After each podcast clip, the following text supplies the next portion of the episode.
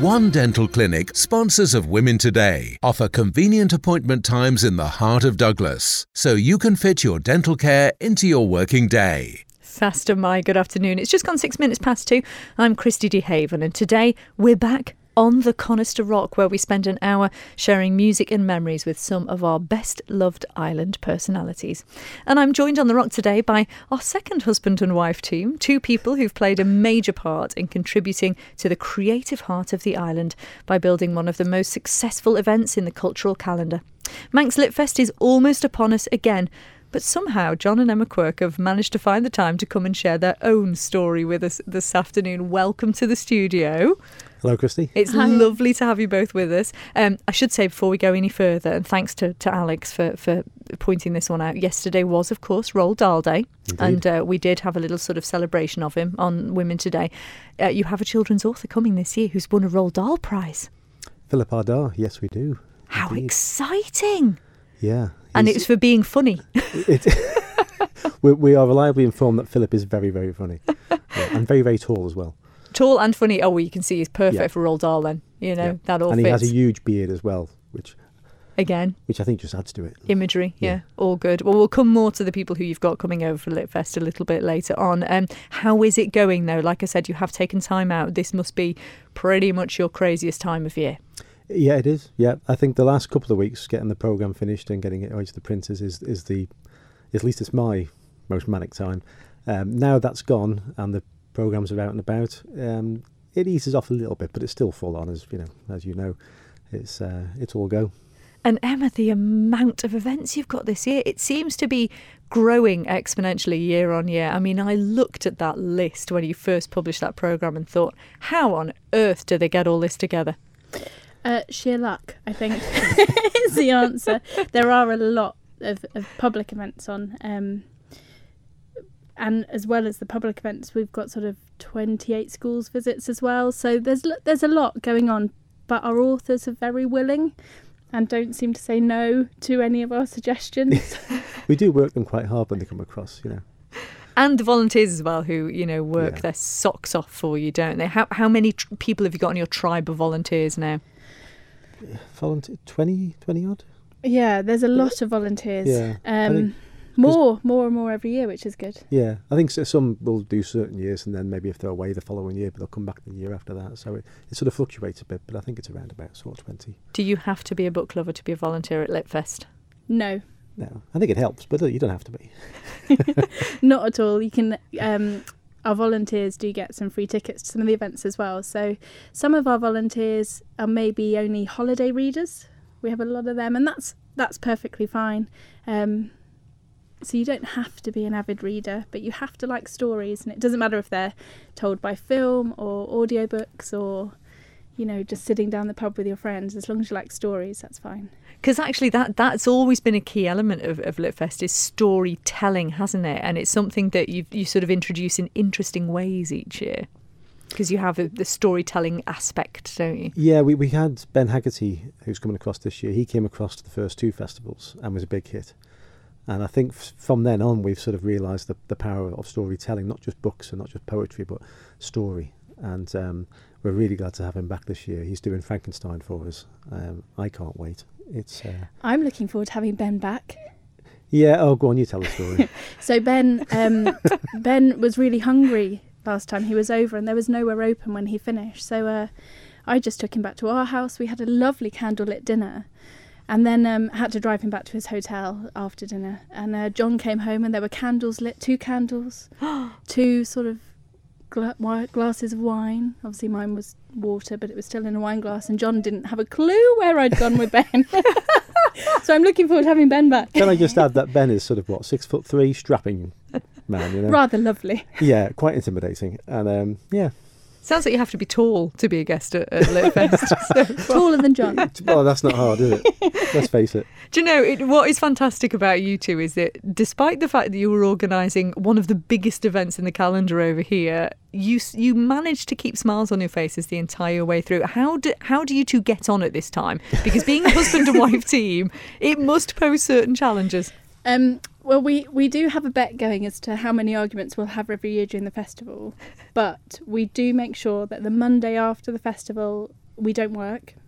We do like a mop up day, but we go out for breakfast. Normally to Peel Kiosk for a Yeah. bacon bap with Yeah, the dog, With the dog. and um, go. Okay, we do still kind of like each other, right? and then we're fine. So we haven't had our first No. Litfest and they're fight not, yet They're not this really year. arguments anyway, are they? They're minor disagreements. yeah, normally about who's forgotten the children. usually, usually me. Yeah. now, and they are old enough now, really, to sort of play a bit of a part in what goes on. How how involved do they get? really involved. Yeah. Um, I mean, we you know we're not child labour. You know they're not working that way, but they they they're proud of the festival. Um, they like to be involved. Uh, Gypsy May will be bringing some of her friends to some of the events as her guests. We d- we are paying for their tickets, Yes, but we- they are coming as guests. Ryan will be at our family day, probably as Mr. Wolf, playing a big game of What's the Time, Mr. Wolf. So they do get involved. Um, and we have to have their consent to do the festival because it does take so much time. Mhm. Yeah, it impacts quite a lot on our family time for that, for particularly that week, but also for the two or three weeks running up to it, which coincides with the start of the school term, which is never easy, you know. Yeah, I can imagine. And, and the, the family element and the educational element, as you mentioned before as well, has always been key, hasn't it? It- it- Is is there a specific reason behind that? Um, yeah, families should enjoy stories. It and again, it doesn't matter if you if if you can't read to your children at bedtime. That's fine. We're all busy. We don't always have time, but you should always enjoy a story with your children. Um, and whether that is jokes around the dinner table or in the car, and some of John's jokes are the longest ever told. um, or coming out to our family day and having a stomp through muddy puddles and maybe learning in a fun way about how stories and how you can play games with stories. Um, it means a lot. It's it's it's really imp- it's really important to me anyway. Yeah. Seeing families come and enjoy stories in a different way. And do you think that, that kids still, when you go into to schools, because it's not just authors you bring in, you bring poets in as well, don't you? Do you think kids still appreciate books enough? I, I think so, yeah. Um, the, the I, I've been around a few of the school days, and we, we get to sort of try and visit as many of the school visits as possible. Um, I don't get to as many as I want to, but when I do, uh, I've been into both primary schools and secondary schools, and I've seen the way the authors interact with the children, and and the sometimes it's the surprise on the kids' faces. We, we took a poet, uh, Mark Grist, um, who was fabulous. He came across for 2014 festival, and I took him down to Castle Rushen High School, and it was a huge big hall. There was been sort of you know three or four rows of, of kids, teenagers, probably sort of you know anywhere 15 up to 16, 17. And a lot of them were young lads. And I sort of looked at the, the audience and I thought, this this could be a hard gig for you, um, Mark. And he came out and he was hilarious. And he had the meeting out of the palm of his hand within two or three minutes. And they loved it. We've got a photograph that's on a cover picture on Twitter. And it's of him laughing. And all the kids are just in hysterics at him. And they're just in awe of him. And that made me realise that's exactly why we do Litfest to try and inspire younger people to read more, to write more, and to get involved with stuff. We with did story. we did have someone contact us as well after the Mark Grist visits, and their child had gone to World Book Day or World Heroes Day dressed as Mark Grist, which is pretty cool. I mean, that kind of That is impact cool. is good. And I take it you've, you've fed this Mac to Mark himself. yeah. Yeah. Oh, he must have been so pleased. He is, I have to say, one of the coolest poets I think I've ever met. He is brilliant, Mark Grist, and a teacher himself as well, isn't he? So, uh, lovely fella. Uh, you, you mentioned before stories, obviously, all linked into music and film as well, and this leads us quite nicely into our first choice of music, John, doesn't it? It does, yeah. I, I was a as a kid, I was loved the um, uh, spaghetti westerns, Clint Eastwood and Sergio Leone, and the music to it, Ennio Morricone. And my favourite um, is "Ecstasy of Gold" from The Good, the Bad, and the Ugly. Emma calls it my washing up music, which it is, but it's also one of the probably my favourite bit of film music I've ever heard. I don't think anyone has really surpassed Ennio Morricone for No. creating an emotional response to a, a piece of a film. So here it is Ecstasy of Gold, the first choice of music from John and Emma Quirk today.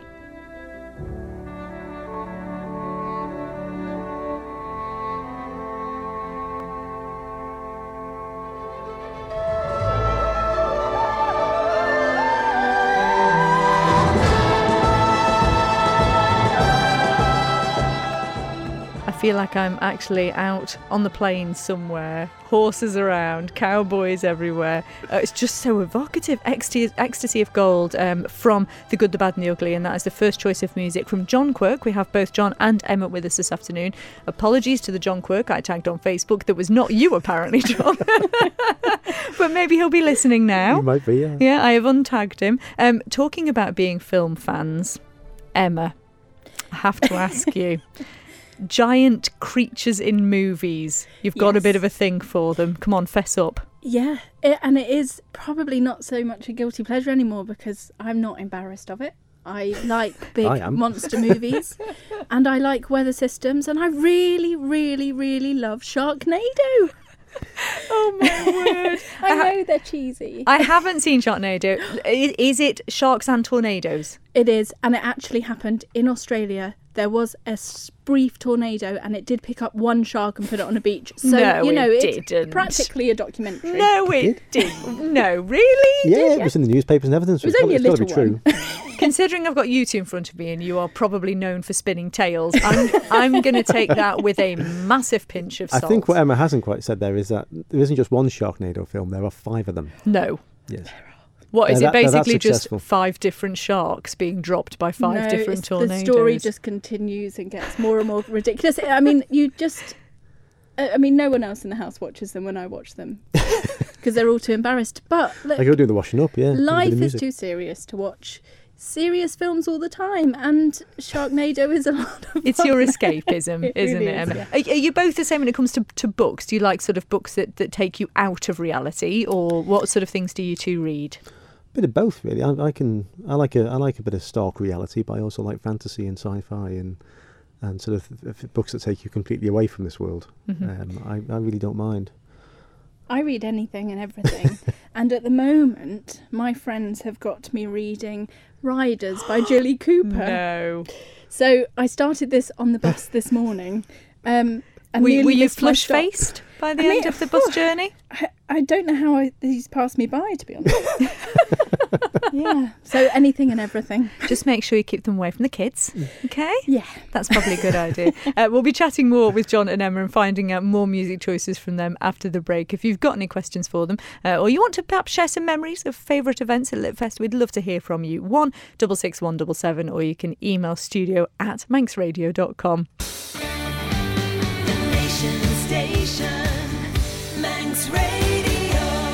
One Dental Clinic, sponsors of Women Today, offer convenient appointment times in the heart of Douglas, so you can fit your dental care into your working day. You are listening to Women Today, but we're on the Conister Rock as per usual on a Friday afternoon, just gone 24 minutes past two. And uh, delighted to be joined by John and Emma Quirk, uh, the people who have created Litfest and are very much in the thick of it now because it's only two weeks away, isn't it, John?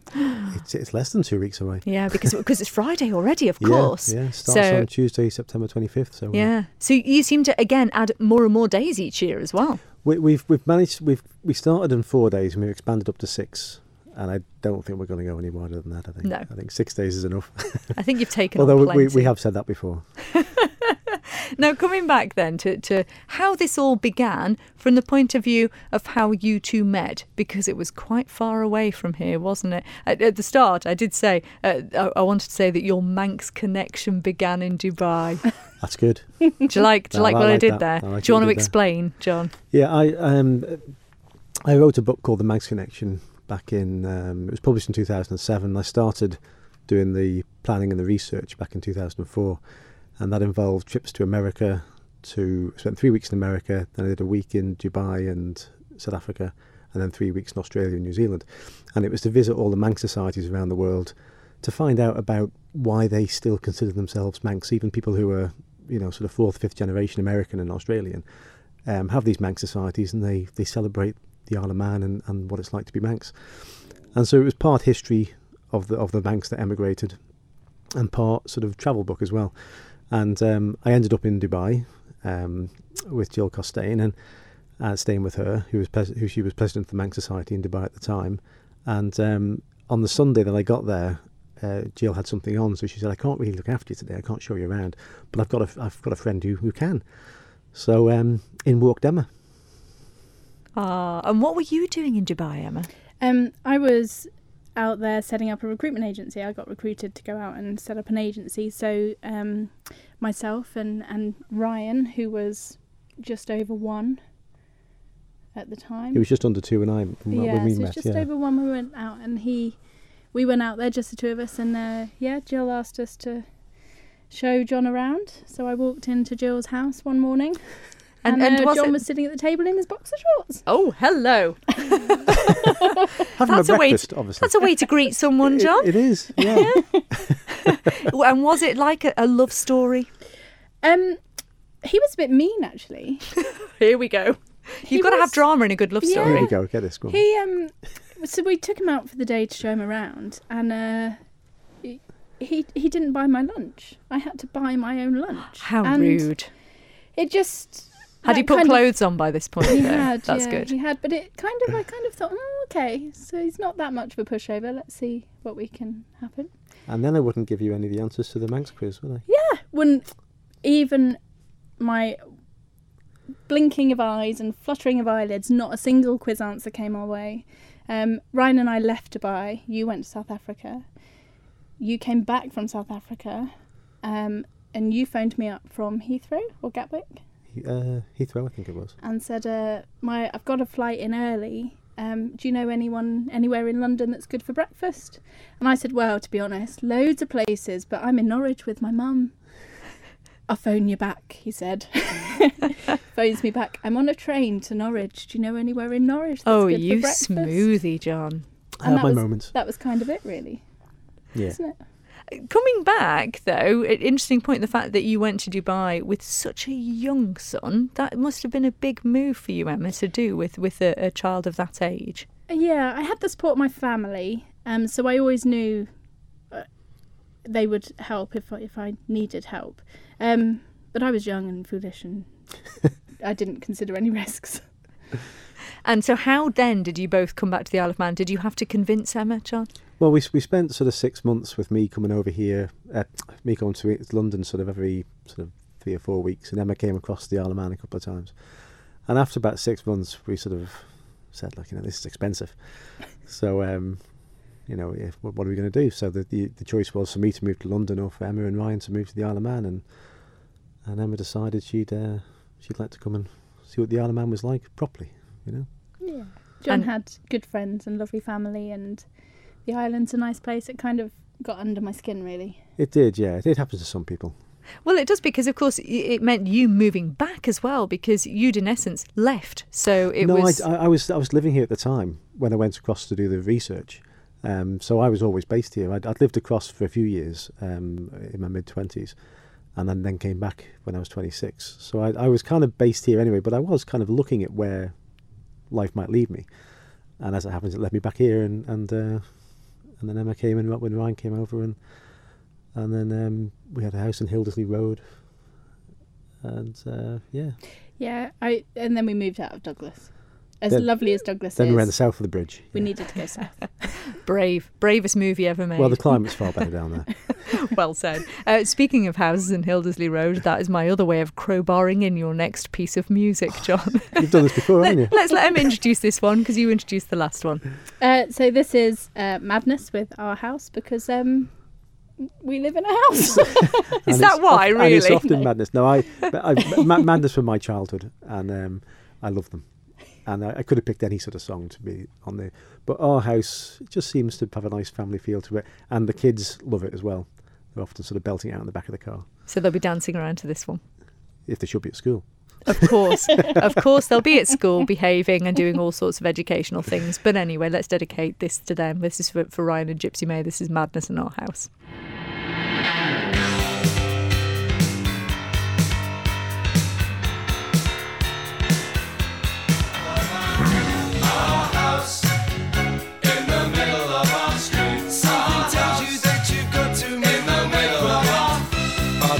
Gets up late for work. Mother has to iron his shirt. Then she sends the kids to school. Sees them off with a small kiss.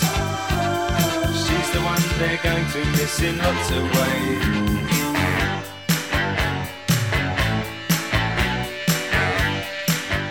That is Madness Our House, as choice, chosen rather by my studio guests, John and Emma Quirk from Litfest fame, of course. Uh, we have had an email in, which uh, I can only assume is from your place of work, because it is from your place of work, Emma. uh, and it is from Neil, who says, Why do libraries still exist when we have Google and Emma Quirk? Good question, Neil and Jane and Steph. um, because libraries are more than just books. They are a place of community. They are a place of information. They are a place of knowledge. It's a library, and I will take them all to the Henry Bloom Noble Library one lunchtime for a little tour. but libraries are more than just books, Neil. It's true. It is, and the Henry Blo- Bloom Noble Library is absolutely brilliant, and Jan deserves a huge shout out because what goes on down there is wonderful. And you often have events there as well, don't you? Which is sort of part of what you do at Litfest. Um, coming back to looking looking back at childhood and things, then for both of you. Um, we're talking about you sort of you moving here and you obviously have family here as well. But Emma, you actually grew up in Surrey, didn't you? And I want to ask you about the fact you went to an all girls school. What was it like? Was it like Malory Towers? No, I wish. Um, I, my parents sent me to an all-girls school thinking that that would be a good way to keep me on the straight and narrow. Um, And it didn't, did it? work. No. because we had a boys' school either side of our girls' school, so it it, it really didn't work. Um, but it did mean that I didn't necessarily wear loads of makeup to school like some of the co-ed schools do. Um, and I have lots of. We had a very strong headmistress, a very strong uh, female headmistress who instilled good skills in us. I think. You both actually, because we, we do one of the questions we ask our, our guests when we, we're talking about putting these shows together is whether or not they have anyone in their lives that were particularly inspiring. And you both mentioned some very strong women in your lives that had a big impact. I mean, you've, you've just mentioned obviously in school, Emma, but also family wise, you had some quite strong women, didn't you? Yeah. So um, my mum is a is a fierce feminist, very fierce feminist. In fact, she's she gets very upset the fact that I took uh, John's name when we got married, and she thinks I was You frowned have- upon for that. You have to tell bad us your maiden name because it's beautiful. Um, my my middle name, my mum's maiden name, is Flowerdew. So I am Emma Flowerdew Quirk, um, and our daughter is Gypsy May Flowerdew Quirk. So we, I have tried to acknowledge my mother in our naming, um, but she's she's a, a fierce feminist, always, um, and an environmentalist, and a lot of what I do is with her in mind. Would she be proud of that? Sometimes she is. Um, and my stepmom who I, I moved in with my dad and stepmom when I was 11, and she's just incredible. She's an amazing homemaker, cook, mother. You know, she is probably the person I phone first whenever I need advice, particularly to do with the children, and she's always there. And John, you also mentioned um, several women in your life um, who've been uh, sort of had a big impact on you. But I really want you to tell the story for us about your nan and a bag of spuds. Yeah, I, I think I was about nine or ten, I think, and we ran a guest house at the top of uh, Derby Road, and um, this was sort of yeah, sort of late seventies, early eighties. And my nan was a big battle axe of a woman, Irish woman, and um, she was in the kitchen one day, and she told me to go into the pantry and bring out the rest of the potatoes that were in the sack. So I walked into the pantry, and my little boy arms couldn't shift the sack of potatoes at all. And I went out back to her and said, "Nana, I can't lift it," and she said, "You can. Try again." So I went back and forth trying to lift this bag of potatoes and I couldn't. And in the end, I sort of went out. I was really in tears. I said, "Well, Nan, I can't do it." And she sort of said, "You can. Think about it." And I sort of looked around. I thought, oh, "What am I going to do?" And I saw a pot, an empty pot, and something just twigged. So I picked the pot up, went in, filled the pot with potatoes, brought it out to her, and she said, "Nice." So I carried on doing that, and eventually all the potatoes were out of the sack and on the table, ready for her to cook them. And uh, I sort of had a big smile on my face, and she said, "See, John, there's no such word as can't." And that is probably the one bit of advice that stuck with me all through my life. Do you think you'd have achieved what you had, especially with Litfest, if you hadn't had that sort of grounding? No, I don't think so. I don't think so. I think because there were times early on, particularly when we were trying to put the fest together, and it's a, it's a mammoth undertaking, um, and you need so much coordination, and you need a lot of team behind you. Um, and yeah, I think if there were times where I thought, is it really? Can I really do this? Is it really sort of uh, worth it? Is it? Is it possible to do it? And yeah, I think the that kind of ethos uh, stood me in good stead, certainly for Litfest. Which is just wonderful. I love that story, and you can tell that you're a writer, John, the way you, you say that. Uh, you're also both big fans of music, uh, I know, and uh, and in fact, you've combined uh, this this various mediums mediums with this year's uh, program. I'm really looking forward to, for instance, Zoe Gilbert night because you've got the bookshop band coming over Yeah. too, and you've got um, a literary inspired songwriting workshop too, haven't you? So obviously, you know, sort of music it, it sort of fits anyway, doesn't it, with this whole thing? And there's all the link with fairy tales and everything as well. But as music fans, um, there's a particular song which we're going to hear now, which you've mentioned, which you only just discovered this band quite recently, by the sound of things, as a result of some very good friends of yours. So, uh, Emma, do you want do you want to tell us how you first heard about the Bluetones? So, um, uh, our friends Pam and Rob, who are also part of the Litfest team, um, uh, Pam's one of the Litfest directors, and Rob is our quiz master extraordinaire. He writes he writes an incredibly difficult quiz for us. Um, they're massive Bluetones fans. They go around the UK following them. They go to their gigs all the time, and they brought uh, Mark Morris over here several times. So some of our best nights have been with the Bluetones music.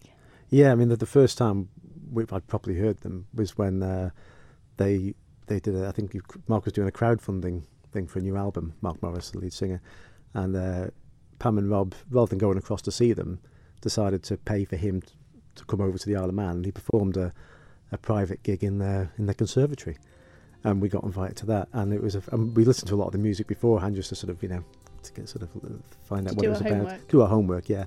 And um, I fell in love with them. That was brilliant, and uh, and we've we've we haven't stopped since. So this is Pam's favourite song. Yeah. So we're going to So this- dedicate this- this, to this one's Pam. for Pam. This is Bluetones and Firefly.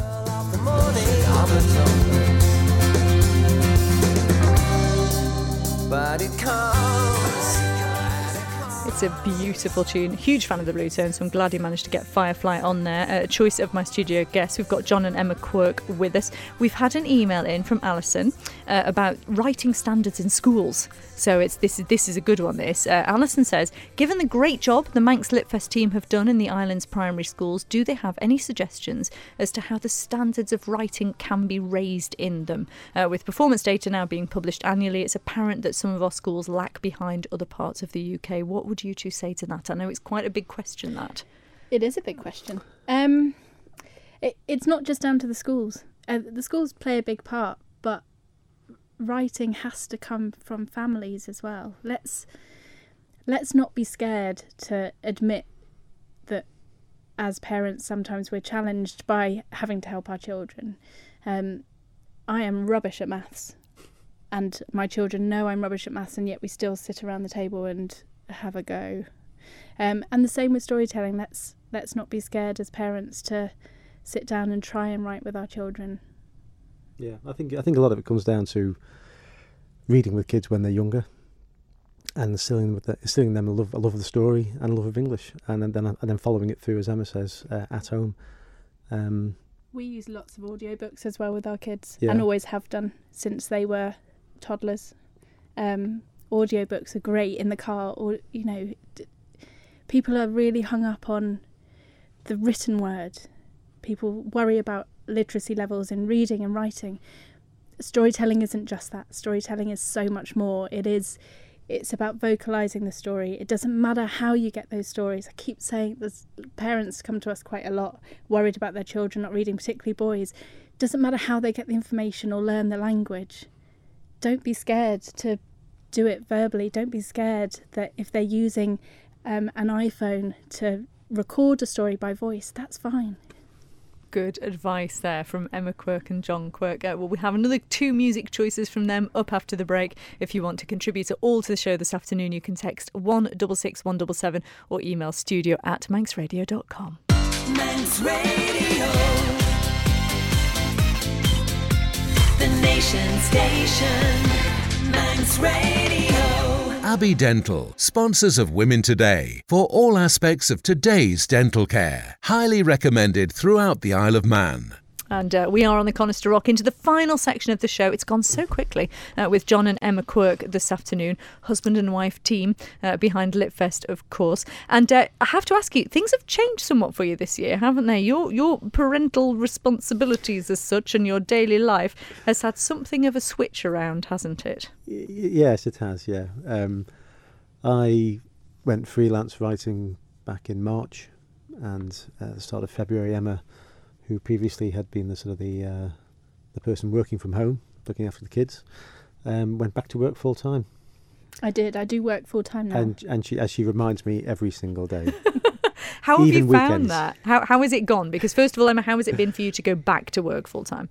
Um, it, I was really nervous, really nervous at first. Um, but I'm working for this amazing company, who have been really supportive, and in an industry that I didn't even really knew existed. And I'm finding that I'm actually really enjoying the work. But don't tell John. And John, what about you? Because you're now self-employed and also Yeah. getting much more time to do your writing, obviously as well. But it, it- big change for you because you were with not just Element Advertising for a long time, but before that the papers too, Yeah. with presumably you know structure to your days. And so now being self-employed, how have you adjusted? Uh, it, we are going through a period of readjustment. I think it's uh, it's not easy, um, but it's it, it it's freed me up, and it's uh, I'm in a much happier place now doing that. Um, I'm finding a bit more time to do my own writing while trying to earn money as well. Um, it's it, juggling everything with the kids. It hasn't been easy, but I knew it wasn't going to be easy. I knew it was difficult, and uh, fortunately, on three of the days, the sort of the kids to have stuff after school, so it's not a sort of pick up at half three type thing. Um, so the, the kids' activities are lending themselves very well to my sort of wanting to find time to write. And the kids themselves, I have to say, are I, I think you could class them pretty much as overachievers. Those two children do so many different things. It's brilliant. I love the fact that you described Gypsy May as a whirlwind of chaos. And of course, you had uh, Ryan just this weekend, who uh, had his big screen debut at the Isle of Man Film Festival in the superb Invaders song. Just excellent. And actually, uh, Ryan leads us in quite nicely to your next piece of music. Tell us about Billy Elliot. we went we went to see Billy Elliot quite early on in our relationship, did we? Yeah. Um, and Emma Emma persuaded me to go and see it. Um, I don't mind musicals. I haven't got anything against musicals at all. But I found out. But I love the film, and I didn't really know how they were going to do a musical of it. And I'm also not very keen on Elton John music either. So I kind of went uh, under duress, um, but I loved it. That it was absolutely brilliant. Blew me away in uh, in the West End. And this song in particular we liked. And then Ryan was must have been sort of five at the time, and we had it on in the car, the soundtrack. And um, I don't know if we turned it down for some reason or whatever, or it went to a particular quiet part, and we heard Ryan singing in the back of the car. And at that point, was our first inkling that you know he might have, he might like a sort of you know a, a career on the stage or singing or acting or something like that. And so it's kind of stuck with us since then. And he has been doing very well so far, and we wish him all the best in his future endeavours too. So here is uh, just a short extract from Billy Elliot, Electricity. Can I just ask you, Billy, what does it feel like when you're dancing? I can't really explain it. I haven't got the words. It's a feeling that you can't control.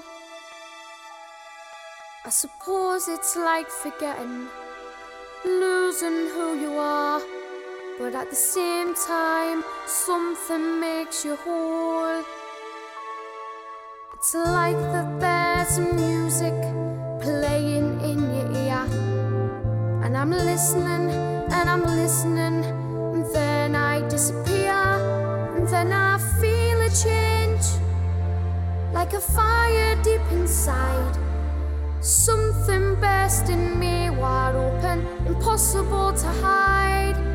And suddenly I'm flying, flying like a bird, like electricity. Electricity sparks inside of me, and I'm free.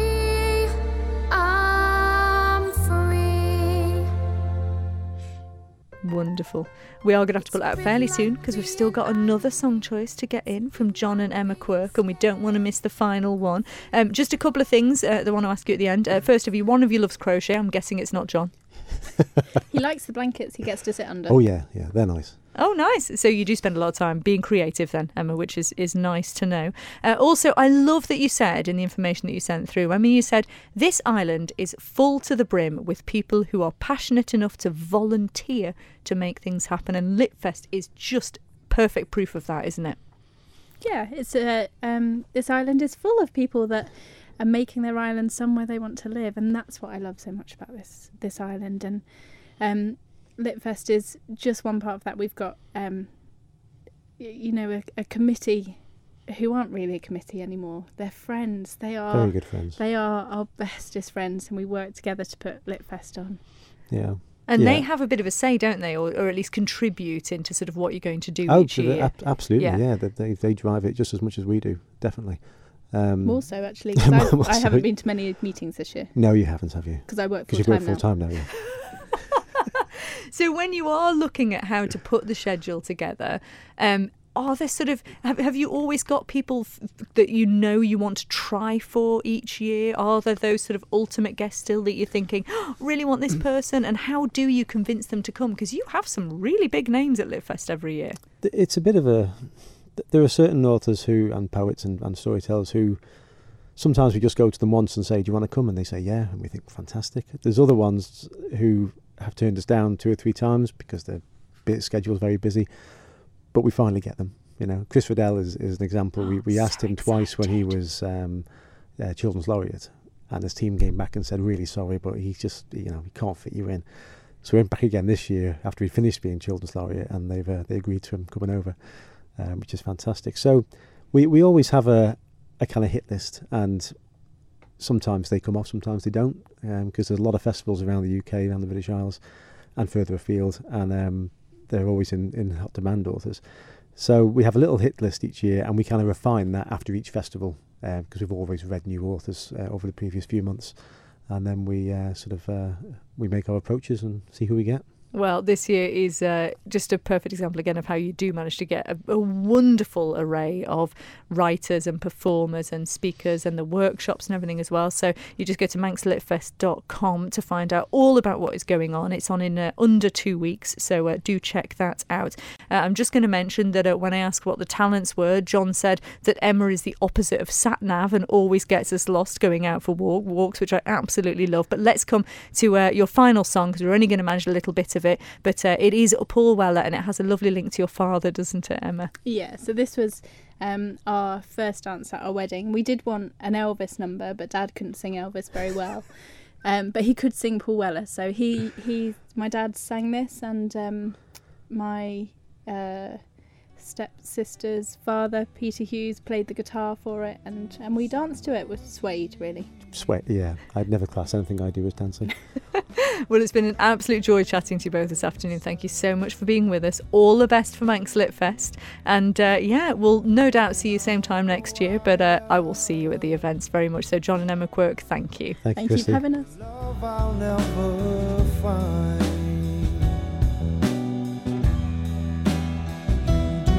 Something wonderful. Chase it all away. Abbey Dental, sponsors of Women Today, for all aspects of today's dental care. Highly recommended throughout the Isle of